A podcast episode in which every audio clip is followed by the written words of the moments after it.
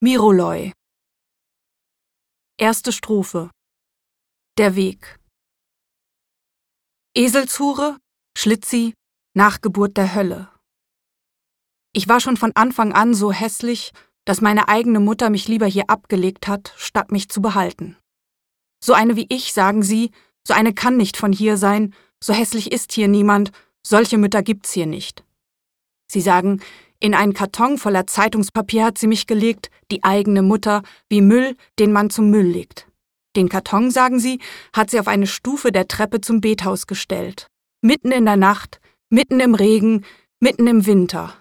Was für eine Mutter, sagen sie, was für eine Sünde, und schauen nach oben dabei, das ganze Dorf hat sie damit befleckt. Und dass ich von drüben bin, das ist ja offensichtlich, und dass von dort seit jeher nur Schlechtes gekommen ist. Und sie machen diese Bewegung mit der Hand, die sie immer machen, wenn sie klagen. So eine wie mich, sagen sie, so eine hätten sie weggemacht. Und ich mach mich weg. Jeden Tag mache ich mich weg. Jetzt gerade mit dem Einkaufsnetz in der Hand mache ich mich weg, weil Eselshure, Schlitzi, Nachgeburt der Hölle.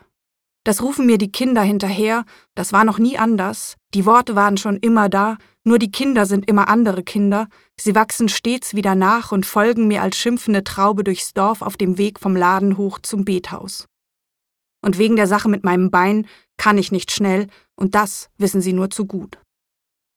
Ich mache mich also weg, drehe die Welt einmal um und setze mir die Schimpftirade als Krone auf, bis die Kinder von mir ablassen, weil in der Kurve beim Brunnen die alten Frauen auf ihren Stühlen sitzen und die jetzt dran sind. Alle in Schwarz, alle ganz starr, alle ganz Auge, stumm, verschlossen, zu. Und wie sie gucken und zischeln und mit den Mundwinkeln zucken, als ich auf ihrer Höhe bin. Und Handbewegung und Himmelwärtsblicke. Ich weiß nicht warum, weiß nicht, was heute anders ist, Vielleicht bin ich voll wie ein Gefäß, in das nichts mehr hineinpasst, kein Blick, kein Zischeln, kein Schnalzen mehr. Vielleicht ist es, weil ich blute und mich alles leichter reizt. Aber heute bleibe ich vor den Frauen stehen, hebe meinen Blick und schaue zurück. Eine nach der anderen schaue ich mir an, ganz langsam schaue ich direkt in ihre Gesichter. Sie sind die ältesten Frauen, sie ziehen sich das Leid der anderen an wie ein Gewand, das ihnen ganz genau passt. Sie sind die Klageweiber, die über unsere Leichen gebeugt weinen, sich die Zöpfe lösen und die Haare raufen. Sie sind die Lebensgeschichtenbewahrerinnen, die nach deinem Tod dein ganzes Leben besingen. Sie sind die Mütter, Groß- und Urgroßmütter des Dorfes, von Regeln gebeugt, vom Leid verzerrt, vom Alter verrunzelt, von Arbeit, Krankheit und Dreck zermürbt, von Hass und Missgunst zerfressen. Ich sehe sie mir an, sehe sie mir ganz genau an. Bald schon werdet ihr tot sein, denke ich. Bald schon trägt man euch mit den Füßen voran vom Bethaus runter ins Dorf zur Feuerstelle. Bald schon fressen die Flammen eure toten Leiber. Bald schon höre ich eure Schädel im Feuer knacken. Ich aber, ich werde leben, denn ich bin jung.